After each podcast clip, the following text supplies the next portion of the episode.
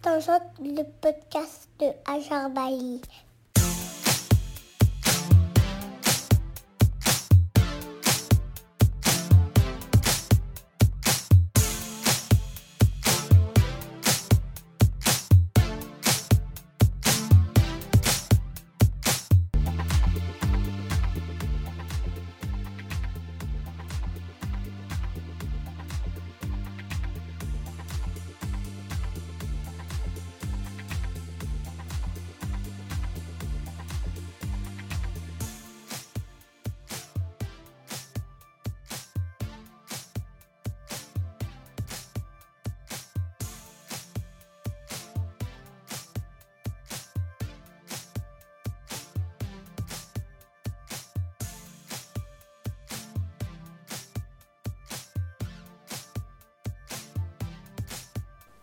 Imen Amani est médecin. Sortie de l'enfance protégée dans le cocon familial et dans la célèbre école de Madame Greffou, elle découvre la diversité sociale et humaine de l'Algérie en exerçant son métier dans l'un des plus grands hôpitaux d'Algérie, l'hôpital Mustafa Pacha d'Alger. Elle découvre aussi la difficulté d'être femme dans une société misogyne. Alors elle nous explique comment elle s'émancipe en plusieurs étapes. Lecture passionnée et passionnante, silence parfois, sidération devant la mort, et enfin prise de conscience, car elle décide d'assumer courageusement ses propres choix de vie. Écoutons voir. Bonjour Imen. Bonjour. Alors, donc tu es médecin. Qui fait salter la médecine? Alors, qui fait de la médecine? Tout simplement, bon, déjà, quand j'étais jeune, j'étais une élève studieuse. J'ai eu euh, un bac avec une bonne moyenne. Oui. À Bac scientifique. Un bac scientifique. J'ai fait le lycée à Alexandre Dumas. Et donc, euh, après mon bac, à l'obtention de mon bac, je, voulais faire philosophie en fait. Je voulais Mm. faire quelque chose de littéraire. J'étais pas, la médecine, c'était pas vraiment une vocation. Oui, Oui. pas du tout. Pas du tout, pas du tout. Mhm. Mais bon, en Algérie, quand on a un bon bac, forcément, les parents, ma Euh. grand-mère, yarhama à l'époque, maman, la aussi, ils me disaient, bon, il vaut mieux faire médecine ou pharmacie, un, un truc qui fonctionne ici en. Algérie. Ben voilà, je me oui, suis oui, orientée c'est partout comme ça. hein, d'ailleurs les, les- Ouais, les- ouais, je les me suis- matières scientifiques. euh, Non, en Algérie en général, quand on a un bon bac, ça s'est arrivé à mon cousin aussi, il a eu un excellent bac. Ils l'ont même pas laissé choisir à Euh. médecine directement. Donc on- j'ai fait médecine comme ça, c'était vraiment pas une vocation, c'était pas, c'était pas une obligation non plus. Mon père a réussi à me convaincre, il m'a dit tu peux faire 7 ans de médecine et si tu as envie d'écrire, il y a plein de médecins qui ont eu, qui ont eu des prix Nobel en littérature. Donc vas-y, tu peux faire la médecine, comprendre le corps humain et écrire plus tard. Je me suis retrouvée euh, ici à faire euh, à Delgana d'abord, une expérience assez particulière. C'était quelles années C'était les années 2000, 2007, 2008, 2009. 7, 2008. Voilà, 2007-2008. Voilà. Ouais. Et voilà, donc j'ai commencé, j'ai entamé mes études et, et j'ai fini, j'ai fait médecin, je suis médecin. Tu as fait généraliste, Oui, généraliste, je vais Oui. passer, Inch'Allah, mon concours cette année. concours 2 Résident, non En quoi? J'aimerais me spécialiser. J'ai pas, bon, j'ai des idées comme ça, mais pour le moment, je me concentre surtout sur les études. Je me dis, il faut l'avoir et choisir après. Je voulais faire psychiatrie, mais en Algérie, c'est trop, trop difficile. Trop, c'est pas, les études en soi, c'est le milieu, c'est les services, c'est la prise en charge des patients. C'est beaucoup de souffrance déjà des patients et le- de voir le- la souffrance des patients fait que le médecin souffre lui-même. Et se dire qu'il ne peut pas faire Oui, on grand-chose. peut pas. La, la Enfin, psychiatrie oui. en Algérie reste quand même très tabou. On a du mal à en parler déjà en général. Les patients ont du mal à en parler. Mm. Et puis même en tant que médecin, expliquer à un patient qu'il faut aller voir un psychiatre, c'est pas évident. Euh, on est une société très euh, déjà où la religion joue un rôle très important et où on ne croit pas forcément à la psychiatrie. Donc c'est pas évident en Algérie, mais c'est une spécialité très très intéressante. Mais donc les méthodes traditionnelles et tout, c'est pas une forme de, de psychiatrie qui m'a... C'est-à-dire les méthodes pas, traditionnelles. m'a... c'est-à-dire, euh, Oui, oui, oui, on voit ça. Par exemple, quand j'étais en psychiatrie, je vois, les psychiatres qui encourageaient les parents. Par exemple, quand un parent mm. vient qui n'est pas, qui, bon, je dirais pas analphabète, mais qui ne comprenait pas forcément les mots mm. techniques, et qui nous disait non, mon enfant, on ne s'opposait pas forcément, enfin les, psychiatres ne s'opposaient pas forcément, au contraire, ils mm. l'encourageaient, mais en lui expliquant que Raqia, ah oui, sans sévice, c'est-à-dire qu'il ne faut pas que Raqi touche l'enfant, euh, l'insulte ou lui crie dessus, qu'il lui lise un peu de Coran, pourquoi pas, pour avoir un effet placebo. hein. Donc oui, ici en Algérie, ils encouragent, enfin ils encouragent, dans Ils le sens où ils- découragent pas, ils ne découragent pas, mais ils expliquent. Mhm. Ils Mhm. expliquent aux parents la manière dont doit être fait. Rien. Et donc là, tu travailles à l'hôpital. Oui, euh, je travaille dans les hôpitaux. Oui, exactement. Et, Grand euh, hôpital quand même. oui, grand hôpital.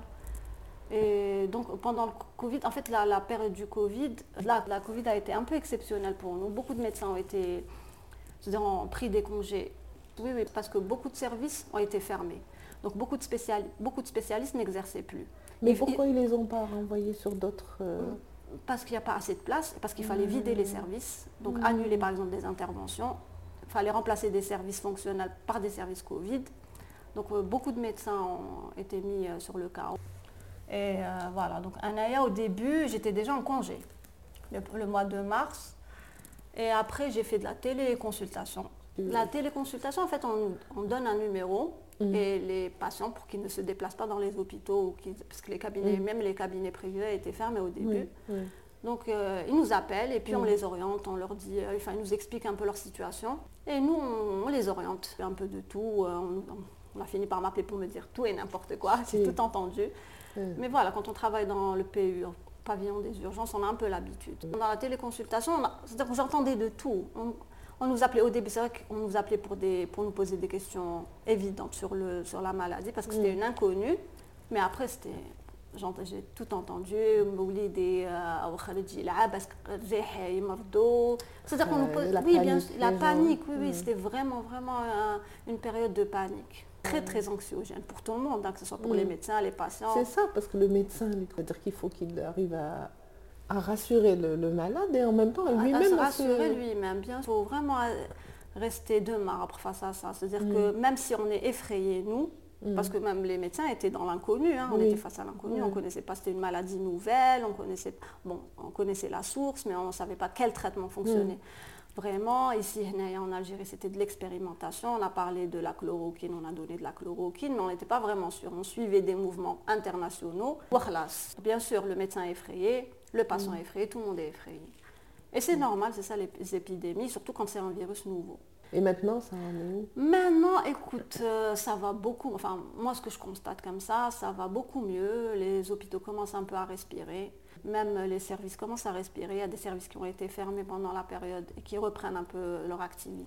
Donc des ça va. on- opérations qui se font. oui, on respire. Ce qui est difficile pour nous, pour le moment, en tout cas pour moi personnellement, c'est la, c'est la camisole. C'est de porter deux masques, une visière, des lunettes. Ça, c'est pour moi, c'est Ah, pénible. C'est pénible. Bon, c'est pas tout le monde qui le fait. quand même, en quelque part. Parce qu'au début, qu'un neurologue, dès que ça manque, on n'a pas de... Ça manque, oui, bien sûr. Moi, par exemple, je les ai achetés avec mes propres moyens. Bon, on nous donne à Mm. l'hôpital, mais c'est pas suffisant. Et comme je suis Mm. un peu paranoïaque et que j'ai un père hypertendu, un fiancé qui est asthmatique, donc je me dis, il vaut mieux me protéger Mm. moi-même. Oui. Et ça, c'est pénible. Porter deux masques, une visière, euh, une surblouse, euh, ça, c'est Mm. vraiment pénible. Ah. Mais sinon, ça, Mm. ça commence vraiment. le- les hôpitaux commencent à respirer. D'accord. Ah bah tant mieux. hein. Oui, oui, oui. Et tu, tu as repris, tu n'es plus en visio. Enfin, tu n'es plus Non, en- non, non, non, non, je- non, non, maintenant je suis au pavillon des urgences. Oui, oui. Non, je me déplace pas. Je me suis déplacée au début, parce que après, bon, je vais te raconter. Au début, j'ai fait de la téléconsultation. Mais après, je me suis- j'ai arrêté et je disais à mon fiancé, écoute, je me sens inutile, je me sens vraiment inutile. Et là, un, un vieux copain qui est neurologue qui m'appelle et qui me dit, écoute, euh, si tu as envie de faire un peu, enfin, c'est pas de l'humanitaire, mais un peu d'aide, du volontariat, tu es la bienvenue. Mm. J'ai accepté, j'ai commencé à visiter quelques maisons comme ça, rendre visite à des gens euh, âgés qui ne pouvaient pas se déplacer, des diabétiques, des Ça, hypertendus. J'ai fait ça pendant deux mois. Déjà en tant que médecin, être face à un patient, parce que les patients face aux médecins, ils se livrent totalement. Mm. Et c'est là où on voit la misère, vraiment la misère Mm. humaine déjà, et la misère que vit l'Algérie, la population Mm. algérienne, quand on est dans un hôpital public. On rencontre les gens de, de, tous les horizons. Et là, ils se livrent face à- aux médecins parce qu'ils pensent que c'est important, qu'ils- leur- Mm. comme si que le patient devait la vérité au médecin. Donc on nous raconte des situations, des situations que, que le patient ne raconterait à personne d'autre. Déjà là, face, face au patient dans- au pavillon des urgences, déjà, c'est comme si, quand j'avais commencé la médecine, c'est comme si un voile était tombé. C'est-à-dire que je commençais à voir vraiment la réalité humaine. J'ai grandi dans une petite bulle avec deux parents et ma petite sœur. Voilà. C'était vraiment une petite bulle. Et après, quand j'ai commencé mes premières années, surtout la clinique, quand j'ai commencé à me confronter aux patients, c'est là où euh, j'avais ouvert les yeux. C'était comme si je leur disais, c'était comme si j'avais soulevé un drap et je voyais la réalité des choses. Et c'est vraiment pas, la société algérienne, c'est vraiment pas comme on l'imagine, vraiment pas. hein. C'est très, très. C'est-à-dire comment tu penses qu'on l'imagine c'est une société qui est dans conservatisme, où la religion joue un rôle très important, où il y a beaucoup de tabous. Mais quand on rencontre les, les gens, que les gens se livrent entièrement à nous, c'est pas du tout comme on l'imagine. Il y a de tout. Y a, La société algérienne est hétéroclite. On voit de tout. Elle est, c'est un mélange de tout, vraiment, de beaucoup, beaucoup, beaucoup de Il y a choses. des croyances qui n'ont rien des à voir avec les croyances, religions. la religion, il y a... C'est-à-dire qu'on rencontre une panoplie de personnes. On attend- les gens ont tendance à croire que l'Algérien, que les Algériens et les Algériennes se ressemblent. Ils ont une seule religion, une seule croyance, une seule Mm. culture, euh, c'est-à-dire une seule éducation, la même éducation. Pas du tout, pas du tout, pas du tout, pas du tout. Voilà. Et pour toi, ça, n'a- ça a été facile en tant que femme? Alors, en tant que femme, euh, mais en tant que femme, en fait, euh, en fait, il y a deux milieux. Il y a le Mm. milieu dans lequel j'évolue et le milieu dans lequel j'ai étudié, lequel je travaille. C'est deux milieux qui ne se ressemblent absolument pas. C'est-à-dire que la femme, bah, bon, au début, au début en tant que- qu'adolescente, Mm. on n'arrive pas à, à séparer Oui. les choses. C'est-à-dire qu'on qu'on se comporte à la maison comme on se comporte à l'université ou au Mm. travail. Puis on se rend compte que non, que le milieu du travail et le milieu familial, c'est pas le même. Et puis on passe par une troisième phase. Et cette phase où c'est l'union. C'est-à-dire que la femme que je suis et que j'assume entièrement, voilà, je suis à la maison comme je suis au travail. C'est-à-dire que j'assume mes choix, j'assume mes croyances, j'assume ce que je fais entièrement, même si les gens face à moi ne sont pas forcément d'accord. Et là, au travail, c'est vraiment, vraiment différent de chez moi ou de mes Ouais. amis ou de mon entourage. Et donc évoluer vers cette... cette euh, Écoute, c'est- de la maturité. C'est de de la maturité, maturité, oui. ouais. C'est de la maturité. Et je pense que, je ne dis pas que je suis forte de personnalité, c'est-à-dire qu'il faut aussi beaucoup de force. C'est-à-dire pour, pour assumer entièrement ce qu'on est, face aux gens, face aux femmes avec lesquelles on travaille, et se dire, par exemple, Anna, je me dis que ma propre révolution, enfin ma, ma révolution, la révolution dans ma vie, c'est de ne pas avoir accepté de me marier comme toutes les filles à Oui. un certain âge. Par exemple, dans ma famille, toutes les femmes, toutes les filles de ma génération sont mariées. On me dit, parce que la, ma famille, je suis constantinoise et les constantinois sont très Oui. conservateurs. Me disent, il faut te marier, ma- c'est le moment. Et j'ai toujours refusé cette idée. cette pression oui, là, cette c'est pression sociale. Et je leur expliquais, c'est-à-dire que Mm. même avec des tantes qui sont assez conservatrices, et je leur en veux absolument pas, qui me Mm. disaient oui, il faut te marier, c'est Mm. sunnat al-hayat. Je leur disais, ben non, je me marierai Mm. quand je voudrais. Et c'est-à-dire que le mariage, si c'était possible de ne pas se marier, je ne me marierai pas. Bon, maintenant je vais me marier. je vais le faire, mais parce que c'est C'est la société. une qui- formalité, C'est une formalité, la société l'impose. Et puis. euh. On se marie. En tant que femme ici en, Al- en Algérie, si on n'est pas persuadé de l'importance du mariage, on le fait surtout pour la famille, par Oui. amour en fait. Pas Oui. par amour pour le conjoint, s'il est d'accord avec nous, par amour pour la famille. Famille, Voilà. pour ne pas blesser. Pour ne pas blesser, exactement. Oui. Donc il faut Ouais. le faire, on va le faire. Après, ça va être les enfants. euh, Non, il faut qu'ils Eh oui, les enfants, alors oui, j'ai- beau essayer de comprendre euh, cette, la maternité, c'est-à-dire que cette nécessité de se compléter en tant que femme par la maternité. J'arrive pas à le... C'est pas une notion que j'arrive à assimiler. Ouais. Vraiment pas. Bon, je sais qu'il faut faire des enfants parce que tout le monde me le dit et c'est devenu comme quelque chose d'ancré en moi. Mais au fond, je j'arrive pas à me convaincre. Oui, mais c'est pas parce qu'on te le dit, puisque tu arrives quand même à vivre comme Bien tu sûr, veux. parce que je si pense on- que je pense qu'une femme ne se complète pas par la maternité, elle se Mm. complète avec elle-même. La maternité, c'est quelque chose en plus. C'est des choix de vie. C'est des choix de vie, oui, oui, oui, c'est des choix de vie. Mais voilà, je, je pense faire des enfants, pas pour le moment, mais je pense en faire. Ouais. J'y pense pas trop en fait, parce que ça me stresse, ça, vraiment, ça me... Parce que voilà, parler de femme, c'est forcément parler d'enfants. Oui, Non, pas du tout. non, pas non, du c'est quand tu as dit mariage. Oui, oui, oui, dit, euh, obligation du mariage, ça doit être pour ça. Non, ce que j'essaie de dire, c'est juste que tout le monde Mm. le dit, c'est-à-dire qu'une femme se complète par la maternité, ça c'est totalement faux. On ne se complète pas par la maternité, on se complète d'abord en tant qu'être Peut-être qu'on s'emprisonne aussi quelque Oui, part. oui, euh, oui, oui. A Vu que dans nos, dans nos foyers, on sait très bien que c'est la femme qui C'est va la femme être... qui euh, gère tout, oui, oui, oui. C'est la femme qui gère tout, qui fait tout. Et ça, ça m'étonne qu'on dise, ouais, c'est le sexe faible. Comment on Mm. peut dire que la femme, c'est le Oui, sexe faible? J'ai c'est- accouché, c'est- enfin, j'ai assisté à trois accouchements Mm. il y a deux jours et je voyais cette souffrance, comment, comment on essayait de- d'extraire l'enfant et Mm. la mère qui criait. Mm. Je me disais, comment on peut traiter la femme de sexe faible? Elle, elle, D'abord, elle est enceinte pendant neuf mois. Mm. La grossesse n'est pas du tout facile. Ensuite, l'accouchement, Mm. l'allaitement qui est douloureux. Oui, oui. Ensuite, l'éducation. Comment on peut dire que la femme est le sexe faible? Ça, Oui, j'arrive pas à le comprendre. le Peut-être c'est justement parce que parce qu'elle n'est pas le sexe faible qu'on On le le dit. dit peut-être. Oui. Peut-être. Et j'ai une amie qui me disait, euh, à partir du moment où mon premier enfant est né, je n'ai fait que penser à sa mort. Elle m'a dit que personne ne le dit. Personne. Elle ne- dit la, la peur, elle dit que de perdre cet être cher que, que tu viens de mettre au monde. Oui, oui, oui. Elle m'a dit c'est terrible et c'est- ça y est, la vie change quoi, tu n'es plus la même. Exactement ce que me disait ma soeur qui a eu un enfant il n'y a pas longtemps. Elle me dit c'est un amour qui se crée et cet amour est tellement effrayant. Tu es face à quelque chose d'énorme Oui. et tu- on ne te prépare pas à ça, à aimer quelqu'un. Plus que ta propre vie. Et ça, personne Oui. ne prépare les femmes à ça. On ne te le dit pas On ne te le dit pas, oui, oui, oui. on ne te le dit pas. Et ça, Oui. ma soeur me l'a dit. Elle m'a dit je suis vraiment face à quelque chose de- Énorme oui, oui, d'énorme. oui. d'énorme. Ça aussi, c'est une preuve de la force euh, Oui, des oui, femmes, oui, quoi, oui. de Oui. tenir. tenir ça et dans notre société c'est pas facile parce que la les sociétés changent l'éducation fait que les femmes vont à l'école elles travaillent plus que les hommes tous les métiers se féminisent que ce soit la santé l'éducation l'administration et là les femmes font tout elles travaillent elles éduquent elles ont des enfants elles font tout ce qui est à Oui. faire à la maison Oui, elle s'occupe du mari. elle s'occupe du mari qui a un autre bébé. Écoute, moi, mon père, il a toujours. Je dis que dans ma révolution en tant que femme, Oui. c'est-à-dire mes choix et tout, Mm. tout ce qui ont fait de moi aujourd'hui ce que je suis, il y a eu deux hommes. Il y a eu mon père d'abord, Mm. Qui m'a toujours encouragée à faire Mm. ce que je voulais, quand je le voulais. C'est-à-dire à encourager mon propre, euh, mes propres choix, mon libre arbitre. Et il y a eu mon fiancé qui m'a montré des choses que je n'avais pas vues avant. Parce que je le disais tout à l'heure, j'étais dans, je vivais dans un petit cercle. Donc euh, j'étais, euh, je suis issue d'une petite famille. On est, ma mère était très fusionnelle avec ses... Et on sortait pas forcément beaucoup. On était surtout... Enfin, ma mère nous encourageait surtout à étudier. Et puis voilà, donc il y a mon père qui m'a encouragée à choisir, à faire mes propres choix en fonction de personne. Mm. Il nous a toujours dit que la liberté de la femme commence par son indépendance financière. C'était ça Mm. l'essentiel. Il disait fais tes études, travaille, et là tu seras une femme libre. Après, tu pourras faire comme Après tu feras, tu feras tout ce que tu voudras. C'est ça l'essentiel, ton indépendance financière. Mm.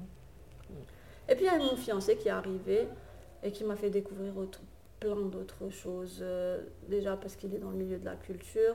Moi j'étais une scientifique euh, qui était dans le domaine médical. Voilà, j'ai, rencontré plein de gens intéressants, plein de personnes. J'ai fait plein Mhm. de rencontres, j'ai fait plein d'expériences euh, extraordinaires que je n'imaginais même pas faire il y a Mhm. quelques années. Et la culture, donc tu es passé à... Quand même, tu t'intéresses toi aussi Oui, à oui, moi, je m'intéressais déjà, je t'ai dit euh, au début, quand j'ai eu mon bac, je voulais faire philo, je voulais faire de la Mm. littérature déjà. Donc j'avais commencé à lire déjà. Je sais à que tu es une grande lectrice. Oui, On a beaucoup évoqué ensemble Oui, des romans et des auteurs. J'avais commencé à lire euh, à l'âge de 11 ans. Mm. Quand je suis arrivée au collège, quoi. Quand je suis arrivée au collège, on avait, euh, ma prof de français avait convoqué mes parents. Elle leur a Mm. dit, écoutez, voilà, euh, votre fille, elle a un problème, elle fait plein de fautes d'orthographe, c'est pas normal.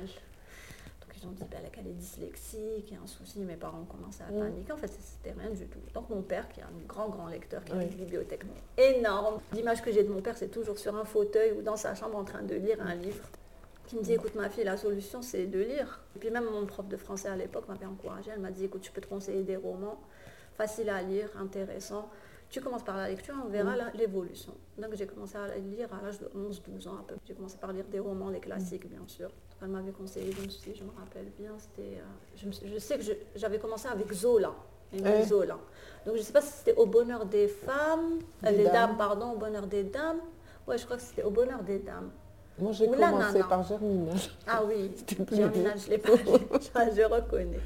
Mais moi, je. Je me souviens, Ah je oui. pleurais quand. euh, enfin, la scène finale, elle dit que t'as le- au fond de la nuit. Ah oui, oui, oui. Je, je pleurais, mais alors.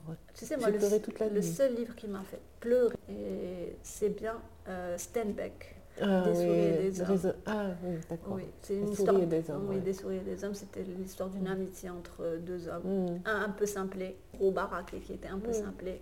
Bon, l'histoire, je ne raconte pas l'histoire qui finit très mal, mais c'est, ça m'avait donné des frissons. J'ai pleuré, pleuré, Oh pleuré. c'est vraiment le seul roman qui m'avait fait vraiment pleurer. Et tu étais jeune quand tu l'as lu Oui, j'étais jeune. Euh, j'avais, je me souviens que c'était l'été de mon anniversaire, c'était l'été de mes 14 ans. Oui, oui, oui j'étais jeune.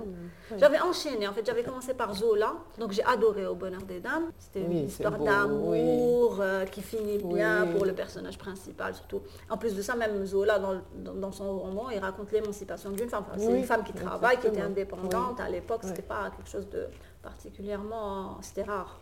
Hmm. Et du coup, j'avais commencé avec Au bonheur des dames. Donc je me suis dit, bon, je vais enchaîner avec Zola. Et j'ai lu Nana. Et là, après, je me suis dit, bon, tu arrêtes Zola, tu lis autre chose. Et bon, avec les conseils de mon prof de français et de mon père, hmm. j'ai enchaîné les classiques. Donc voilà, après, Zola, après Zola, j'ai lu du mot passant, bien sûr. Et donc au collège, on commençait déjà à nous obliger à lire. Mais moi, j'étais déjà dans la lecture. Hmm. J'avais commencé, j'avais, je commençais à apprécier. Et puis dans ce qui était bien à l'époque, c'est que étant enfant, c'est vrai qu'on mm. s'intéresse. C'est vrai que maintenant, si je lis Au bonheur des dames, peut-être que j'aurais pas les mêmes sentiments que j'avais eu à l'âge de 11 mm-hmm. ans. Mais quand on est jeune, on veut des histoires. On veut connaître comment va évoluer un personnage. Mm. Qu'est-ce qui va lui arriver? Est-ce qu'il va mourir? Est-ce qu'il va mm. finalement, est-ce que le personnage principal va épouser euh, l'homme qu'elle aime ou la femme qu'il aime? Bref, donc c'était ça. On ne s'intéressait pas à l'aspect psychologique ou philosophique du roman. C'était surtout l'évolution des personnages. C'était les faits. C'était l'histoire, exactement. Donc c'était surtout des romans que je lisais à l'époque. J'ai commencé par les classiques français. Et puis un jour, un été, euh, je découvre, je vois mon père qui lit un, livre assez vieux. Je dis papa que c'est en train de lire? Il me dit comment ça tu connais pas? Je dis non, jamais vu. C'était un nom imprononçable. Je dis c'est quoi ce nom? Elle me dit comment ça on t'a pas? J'étais au lycée, elle parlait de Dostoïevski. Je dis non, personne ne va parler de Dostoïevski. Il m'a dit écoute, on les découvre comme on ça. les découvre comme ça par hasard, oui. Il m'a dit écoute. Euh, tu devrais commencer à lire. C'est très intéressant. C'est un des grands auteurs euh, russes. Donc, euh, il je lui dis qu'est-ce que tu me conseilles? Parce qu'après, je suis partie à la bibliothèque. J'ai vu trois ou quatre romans de Dostoïevski. Il me dit si tu as envie de commencer, tu commences par lire euh, Crime et Châtiment. Voilà, donc je commence à lire du Dostoïevski. Et là, ça, ça a été mm. l'amour littéraire de ma vie. J'ai adoré. Ouais, C'était la révélation, vraiment la révélation. Et, surtout que j'ai commencé à lire ces romans et après j'ai commencé à faire des recherches. Mm. Parce que étant adolescente, les personnages, je le disais à l'évolution des personnages. Là, mm. je, cherchais le sens caché du roman. Pourquoi Dostoïevski a écrit mm. ce livre? Pourquoi Raskolnikov, Raskolnikov, voilà, évoluer de cette manière, commencer à faire des recherches. Et c'est là où... Ça nous pousse à ça, parce que son écriture, elle est tellement mystérieuse. Elle est tellement mystérieuse. Et, puis, il se pose... Et, oui, personnage, la pensée intérieure. Il a énormément de personnages. Et puis surtout qu'il se pose des questions que l'être humain, dans sa vie, se posera un jour. L'existence de Dieu, l'humanisme. Et donc voilà, j'ai commencé à entamer mm. Crime et Châtiment, je l'ai fini rapidement. Mm. Bah, j'ai lu Les Frères Karamazov, je l'ai fini rapidement. J'avais l'idiot aussi, j'ai adoré ça. Ça m'a pris tout un été dernier que j'ai fini. J'ai commencé à faire des recherches. J'avais jamais lu d'essai à l'époque. Et donc, euh, en lisant l'idiot, je voyais mon père toujours en, mm. train de lire un, en train de lire un livre qui s'appelait, euh, c'était un livre de René Girard. Mm-hmm. Et il me dit, Iman, s'il te plaît, tu peux me ramener l'idiot de, de Dostoïevski? Je lui dis, pourquoi? Il me dit, j'ai envie de lire un passage. Je lui dis, mais tu es en train de lire un livre. Non, c'est pour comparer, parce que ce livre-là parle justement du personnage du prince Mishkin, je crois, si je me rappelle bien. Ah bah, as une bonne mémoire. Oui, c'était pas évident. Je me souviens que les premiers temps, quand je lisais Crime et Châtiment, je, sautais les prénoms. je sautais les prénoms parce que j'arrivais pas à les lire. Et donc il me dit, voilà, ramène-le-moi. Il le mm. prend. pendant qu'il lisait, qu'il lisait son mm. extrait, j'ai pris le livre. C'était un livre de René Girard. C'était, euh, c'était, je crois, euh, oui, c'était Vérité mensonge, non, mensonge romantique et vérité romanesque. Donc ça, c'était mon premier essai. Je commençais à entamer les essais. J'ai lu ça parce que justement, il s'intéressait à mhm. Dostoïevski. Bon, je vous ai parlé de la théorie de René Girard. Donc c'était mon premier essai, j'ai adoré. Je me suis dit, pourquoi pas se mettre aux essais? Bon, j'ai cherché comme ça dans la bibliothèque de papa. J'ai vite abandonné. Abandonné, je trouvais ça trop difficile. Bon. bad, quelques temps après, toujours, je vois un livre jeune euh, sur la table du salon. D'ailleurs, je l'ai ramené avec moi. Ça va, être mon, ça, ça va être mon livre de chevet pendant quand même 5 ou 6 ans. Et donc, je vois Tanik, un nom imprononçable, avec un titre, un gros livre, et le titre, c'est La mort. Ça m'intrigue. Donc je prends la quatrième de couverture, je lis. Et je lis, c'était quoi la phrase? C'est Yankelevitch, hein, c'est un philosophe français, un musicien aussi. Mhm. Donc je pensais que c'était un roman, je tourne, non c'est un essai, je me suis dit non je vais essayer, je vais encore me, mettre aux essais. Là, là, je tourne la quatrième de couverture et je lis un truc qui dit que hum, la mort révèle l'amour, la séparation de... Oui voilà, la, la, la mort révèle l'amour, la séparation de l'irremplaçable et la douleur du vivant. C'était ça je crois ou en tout cas c'était une phrase comme ça. Bref, je, crois que je l'ai. Bref, je l'ai ramené le livre. Et tu es en train de le lire Non, non, je l'ai pas. J'ai arrêté de le lire. J'ai arrêté. Je l'ai lu deux, trois fois. Et euh, attends, je crois que je l'ai le livre. Voilà. Ah, voilà, c'était. Attends, je vais te dire comme ça. C'était la phrase. Voilà. Déjà, la quatrième de couverture est super intéressante. Ça commence par des questions. Pourquoi la mort de quelqu'un est-elle toujours une sorte de scandale? Mm. Pourquoi cet événement si normal éveille-t-il chez ceux qui sont les témoins autant de curiosité et d'horreur Donc je lis la quatrième de couverture, ça m'intéresse. Je me dis que peut-être qu'avec ce livre, je vais pouvoir faire face à la mort. À l'époque, j'avais pas encore fait face à la mort, c'est-à-dire aucun. Tous mes proches étaient vivants.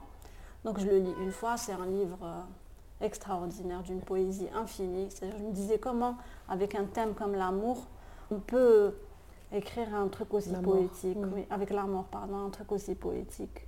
Donc je le lis une fois, deux fois, trois fois. Je me dis, c'est bon, Iman, tu es préparé. Et je le, enfin, je, le laisse, je le laisse sur ma table de chevet. Quelques mm. années après, je fais face à la mort et je me rends compte que tout ce qu'il disait là, en fait, j'avais n'avais pas mm. compris. C'était pas juste de la poésie, que quoi qu'on fasse, même si on écrit des pavés sur la mort, même si on mm. lit des centaines et des centaines, enfin, une fois qu'on est face à ça, on n'est jamais prêt. Ta mère, là. Ouais, c'était ma mère, là, ça a été un, bouleversement dans nos vies. Voilà, donc. Euh, depuis, je l'ai mis de côté, je ne l'ai plus relu. Non, vraiment, je suis plus... Euh, Mais il y a des livres, après un décès, moi je sais qu'après le décès de ma mère, un livre m'a redonné en fait... Euh, Goût à la vie. Oui, ça s'appelle le, trésor des humbles. J'ai oublié de qui, c'est très connu hein, en plus. C'est un essai, un roman un Non, c'est un essai. Et il disait à un moment donné, euh, il disait en fait, quelques jours avant leur mort ou quelques mois même avant, il nous envoie des signes. Et en fait, euh, et puis il, disait aussi, faites vite d'aimer ceux qui sont encore vivants. Enfin, c'était très beau, ça m'a fait énormément de, bien. Et c'est vrai qu'ils font, qu'ils laissent des signes. Te dis, en fait, ils savaient, eux, enfin les personnes qui sont parties savaient qu'elles allaient partir. Qu'elles allaient mourir. Oui, ça on le dit même dans, les, dans la croyance populaire. On le dit, la belle oublie c'est comme ça qu'on mm, dit. Euh, D'accord. Hein. je l'ai souvent, après, bon, après ma mère, mais après il y en a eu d'autres. Est-ce que ça t'a soulagé de le lire, vraiment? Au début, j'ai commencé à chercher les indices dont ah. on me parle et je les trouvais. Oui, mais bon, ça ça, ça, soulage pas. Surtout au premier décès. Surtout le premier décès, quand c'est quelqu'un La mère, Oui, la mère, c'est pas du tout évident. On n'est jamais prêt, en fait. On n'est jamais prêt à la perte de mm. la maman ou du papa. Et après, une fois que la première, le premier décède, tu as l'impression que tu n'attends plus que le décès des autres. C'est-à-dire que tu es dans la frayeur, dans l'inquiétude par rapport au suivant. Au suivant, c'est ça. bon, en tout cas, moi, ça, ça a été une rupture dans ma vie, le décès de ma mère. Il y avait l'avant et l'après. Mm. Ça m'a bouleversée, j'étais totalement perdue. Ma mère, c'était un, point d'ancrage. C'était la fille aînée en plus. Oui, je suis la euh, fille aînée. Bon, entre moi et ma soeur, il y a juste une année différente. Mais tu étais très proche de ta maman, enfin, bien sûr. Ma mère avait une relation fusionnelle avec nous, vraiment fusionnelle, mm. oui. Elle n'avait pas. C'était nous, ses filles, au classe. Il n'y avait rien d'autre. Il n'y avait rien d'autre. Mais bon, c'était difficile, mais on surmonte. Mm. C'est ce que je dis toujours. C'est la perte d'une maman, on arrive à continuer à vivre. Donc. Euh, Peut-être qu'après on se dit, euh, bon, il euh, n'y a pas de raison de, ne pas faire ce qu'on a envie de faire aussi. Peut-être que c'est des... Ça donne plus de force. Plus de volonté, oui. Ouais, plus de liberté aussi. Plus de liberté, oui. C'est vrai. C'est vrai, plus de liberté, oui. Ouais. Ça fait combien d'années Elle est morte il y a six ans. Après, en qu'elle est vite, je me suis j'ai arrêté un petit moment après le décès de ma mère. Mm. J'ai essayé de, enfin, j'ai cherché des, des, œuvres qui pouvaient me soulager, mais ouais, où j'étais dans un tourbillon de, de souffrance et de déprime. J'avais du mal à m'en sortir. Après ça, euh, je découvre Boujda. C'était le premier auteur Mm. algérien que je lisais. Voilà, c'est un auteur très particulier. Ben, il faut avoir beaucoup de patience déjà pour le lire parce qu'il y a beaucoup de... C'est-à-dire que pour lire Boujda, il faut mettre un dictionnaire à côté. c'est vrai. Il y a des romans de Boujda que j'ai adorés. Oui, j'ai oui, pas mais- trop lu les derniers, mais Moi aussi, les derniers, j'ai pas Ouais. lu les derniers. J'ai lu c'est La Répudiation, La bien sûr. ouais. le- L'escargot entêté oui, aussi. Le journal d'une femme la insomniaque. pluie, ouais, le journal du fameux. Le journal d'une femme. D'ailleurs, c'était le premier que j'avais lu. Ça, ça m'avait intéressé. Je connaissais pas, je connaissais pas Boudjidara et donc je regardais dans la bibliothèque et je vois le journal d'une femme et je vois Rachid Boudjidara. Après, je me suis Mm. dit, oh. et je vois la première Mm. personne. Ça Mm. m'avait un peu intrigué. ça, oui, ça m'avait intrigué qu'un homme écrive à la première personne. Et en arabe, je crois qu'il a écrit. Alors moi, je l'ai lu en français. Non, Parce je crois que c'est en français. C'est pas, pas une Ah, traduction. là, c'est lui qui a participé à la traduction. Peut-être c'est l'inverse. C'est ça qu'il a écrit en français. Enfin, je sais pas, je connais Mm. pas l'historique. S'il a écrit Mm. en arabe et Traduit. traduit en français mm. ou là le contraire. En tout cas, c'était son premier, c'était le Mm. premier, c'était un, c'était un petit recueil. C'est vraiment un style particulier parce que c'est des phrases courtes, c'est un rythme très saccadé, rapide. des- il fait des phrases avec un mot. Ouais, Ouais. Ça, ouais. c'était, ça, ça m'avait attiré. Donc je me suis dit, je vais lire, euh, je vais lire euh, un autre roman. J'ai lu La Répudiation. Et là, j'ai vu, je ne sais pas si tout le monde a vu ça, mais en tout cas, moi, j'ai vu un hommage à la femme algérienne Mm. parce que c'est la répudiation de sa maman par son Mm. papa. Et il raconte ça, il raconte la société algérienne pendant le colonialisme. C'est-à-dire qu'en fait, il raconte sa propre vie dans un co- contexte historique euh, qui existait déjà, c'est-à-dire Oui. le colonialisme. Donc c'était un combat, répression, de la la répression, répression. voilà. Et donc il raconte la situation des femmes, comment elles sont, en plus d'être mères, sœurs, femmes, elles sont un objet sexuel. Et euh, euh, il parle aussi de mariage précoce, comment on peut marier des Mm. enfants, d'homosexualité, c'était des thèmes euh, Ouais.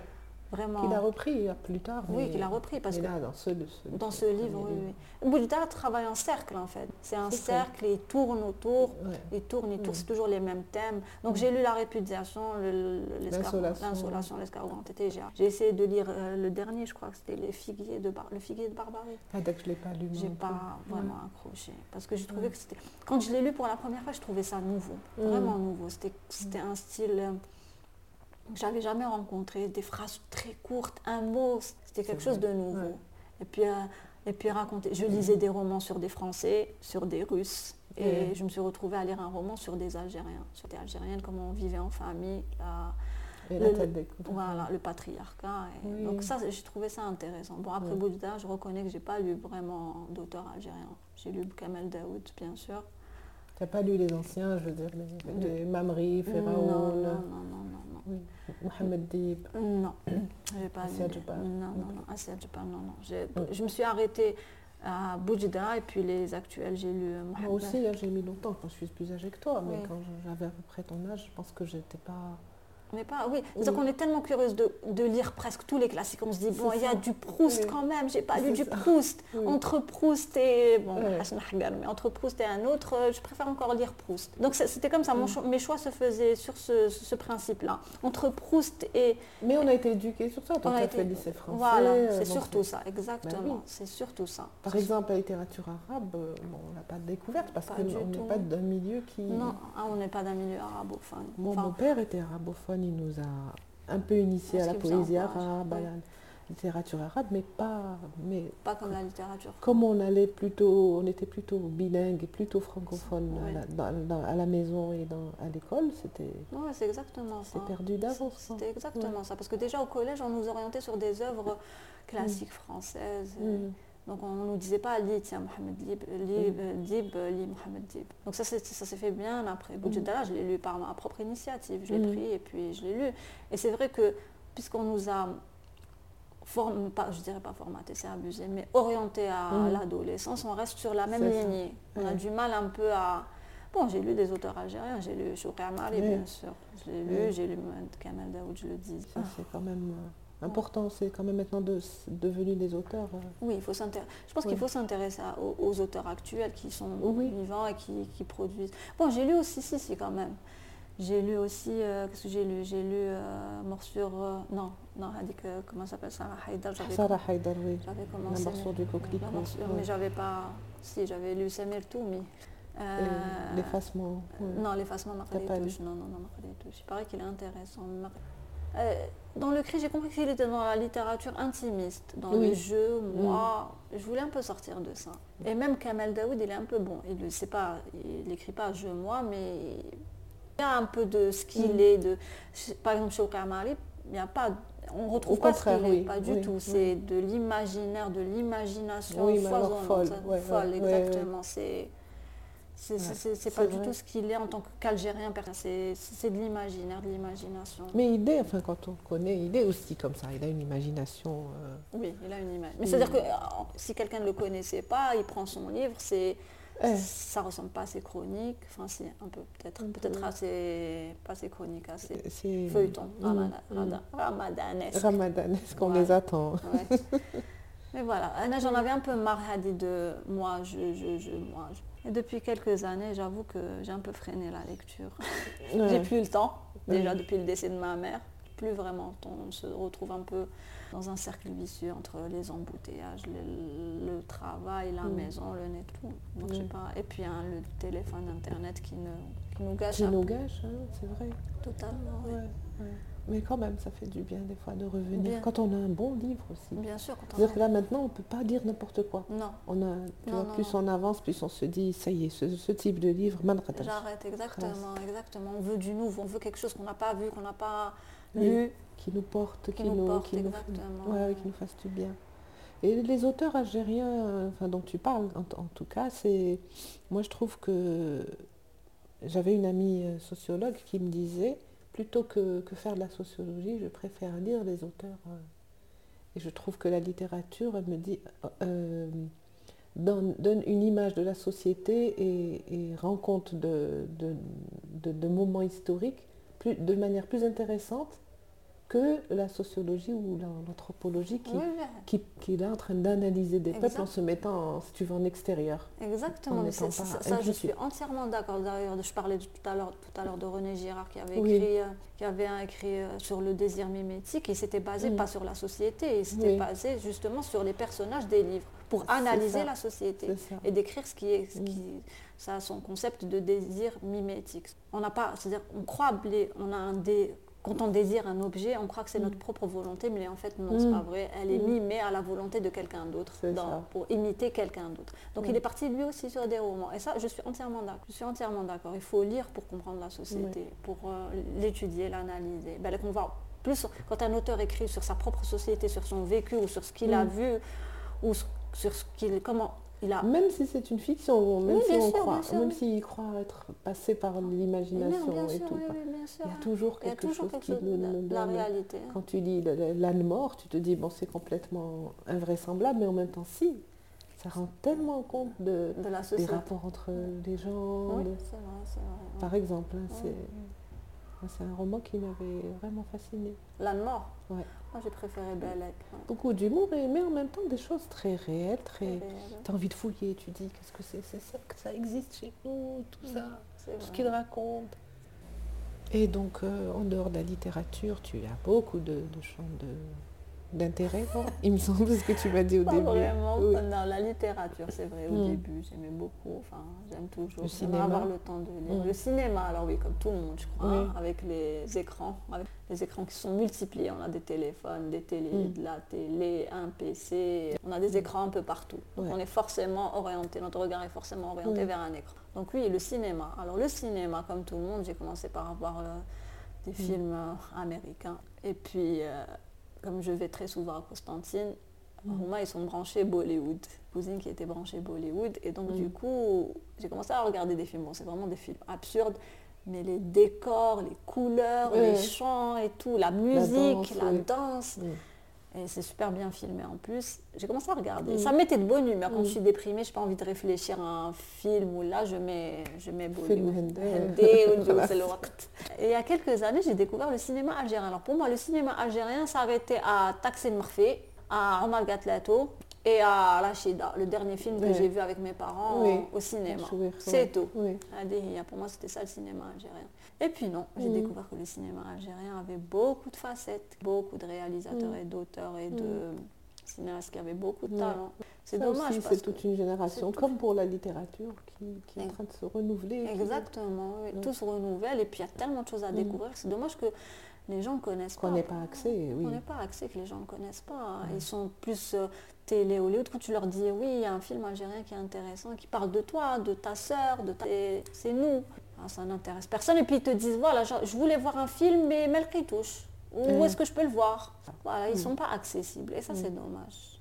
Les jeunes de 20, 22 ans, beaucoup ne vont pas à la mosquée, mais, mais dans leur tête, la femme ah reste la femme. C'est-à-dire que c'est je ne sais pas si c'est par culpabilité, se dit bon, ou man, enfin, c'est-à-dire que mansalish et tout, mais bon, ça reste dans ma tête. Euh, mm. Un jour, une tour, je le ferai. je le ferai, mais voilà. C'est-à-dire que je n'arrive pas à l'expliquer. C'est plus culturel, plus culturel. C'est un mélange de culture, de culpabilité, de tradition. Mm. Mais tu sais, je disais, euh, François Fanon, il disait, euh, en parlant des, sociétés colonisées, quand il, quand il euh, travaillait à l'hôpital de Blida, il accueillait donc des... L'hôpital psychiatrique, il accueillait des, gens, quoi, des travailleurs algériens. Ah, et il expliquait comment leur détresse, parce qu'ils venaient le voir, parce qu'ils avaient des problèmes psychiatriques et tout, et il disait du fait d'être, euh, de, subir la, le colonisateur, le, coup de pied du, du et tout ça et tout, quand il rentre chez lui, à son tour, il va faire subir à, sa, à, son épouse ou à ses enfants. À celui qui, lui est inférieur, oui. c'est humain, ça c'est... C'est humainement humain, c'est ça.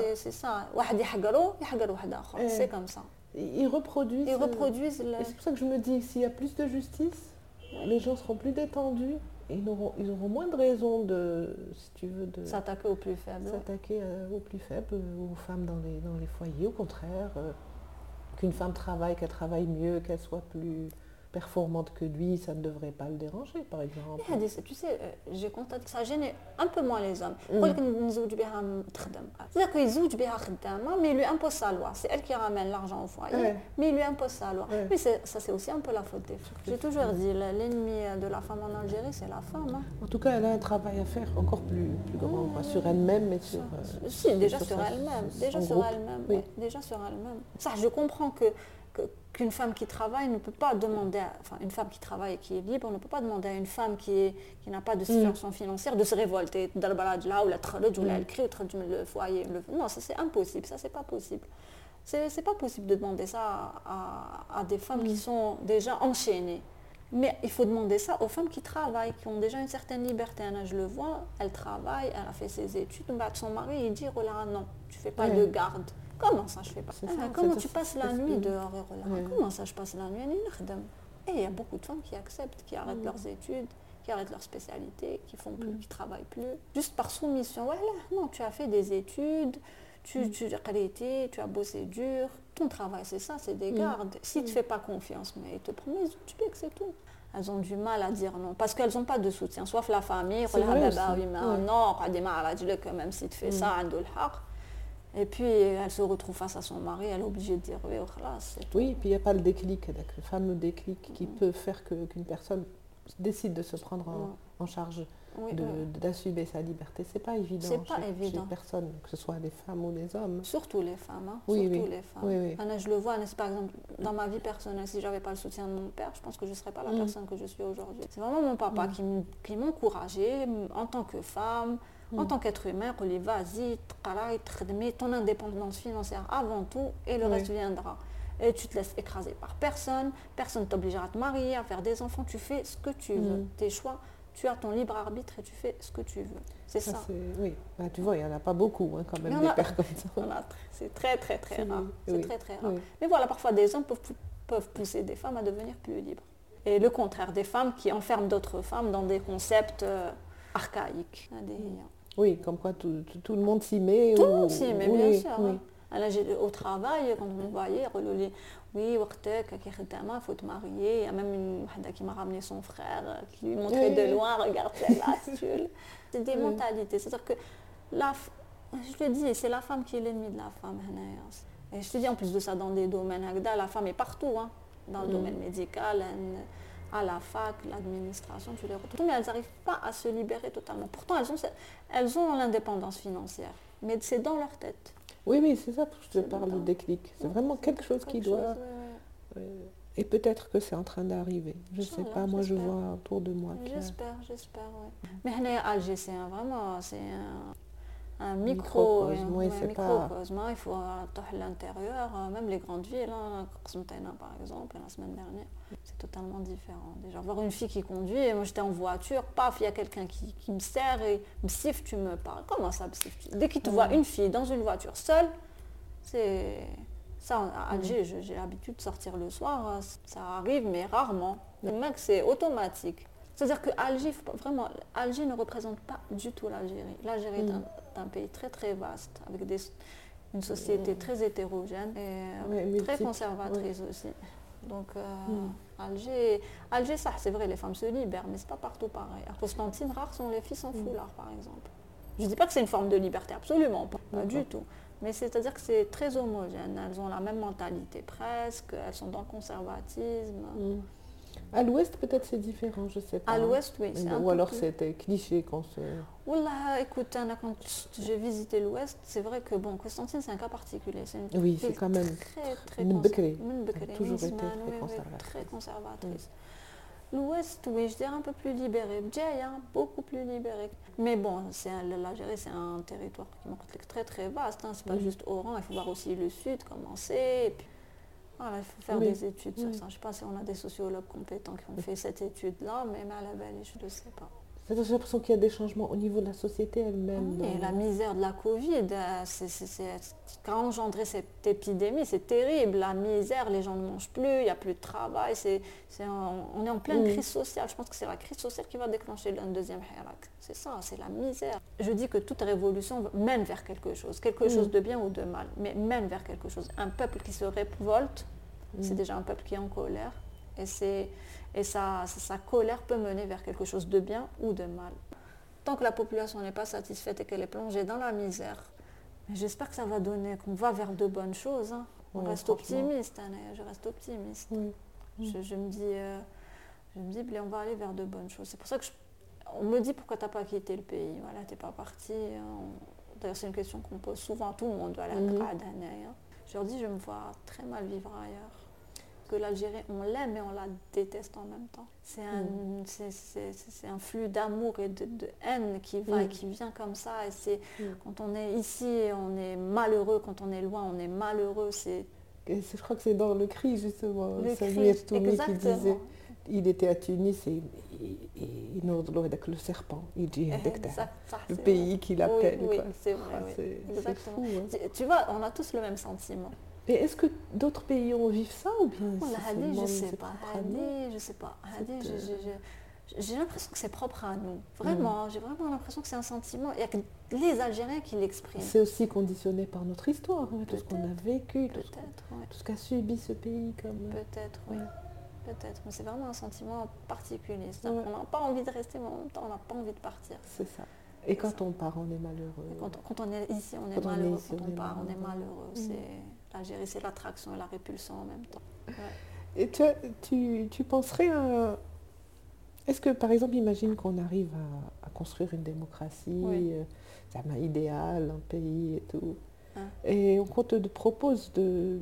qu'on te demande de proposer quelque chose, une, une mesure, Une mesure. une mesure, tu vois, euh, immédiate, euh, pas trop chère, faisable tout de suite, qui, qui change la vie, qui améliore la vie. Ah, aux gens. qui améliore la vie à long terme. Enfin, moi, je dirais l'éducation, sans Mm. hésiter. C'est l'éducation. Faire, des, faire des enfants d'aujourd'hui des, des parents cultivés de demain. C'est Mm. vraiment travailler sur ça. C'est-à-dire rechanger la structure de l'école. L'école, Oui, oui. l'école. Faire des enfants plus libres, plus cultivés.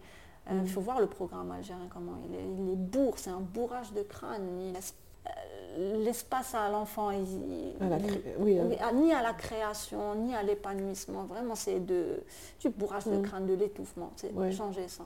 Faire des enfants épanouis, des enfants cultivés, qui feront après le futur.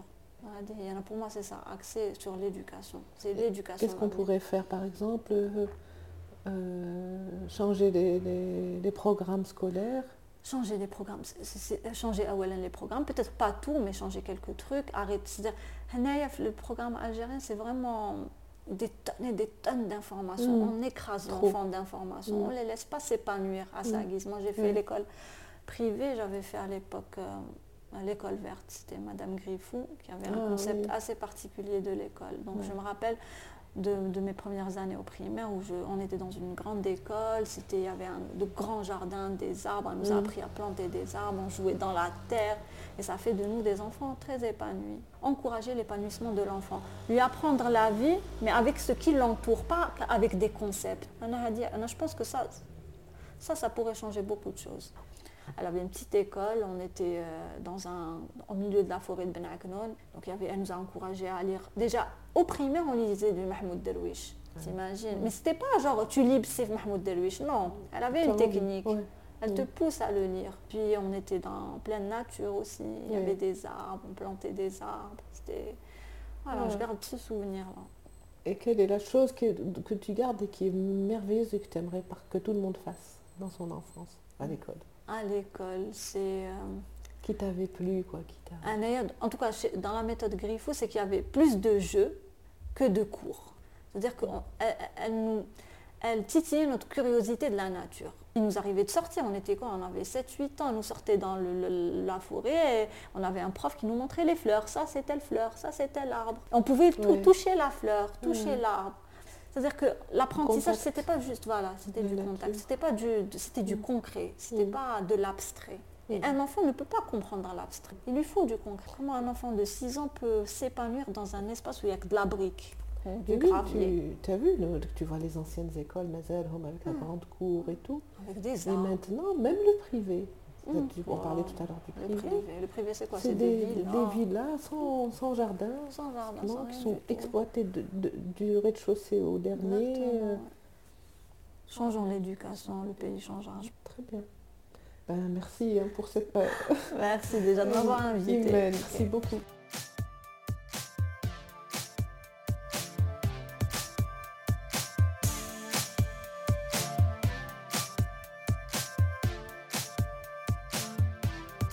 Tangente, c'est terminé.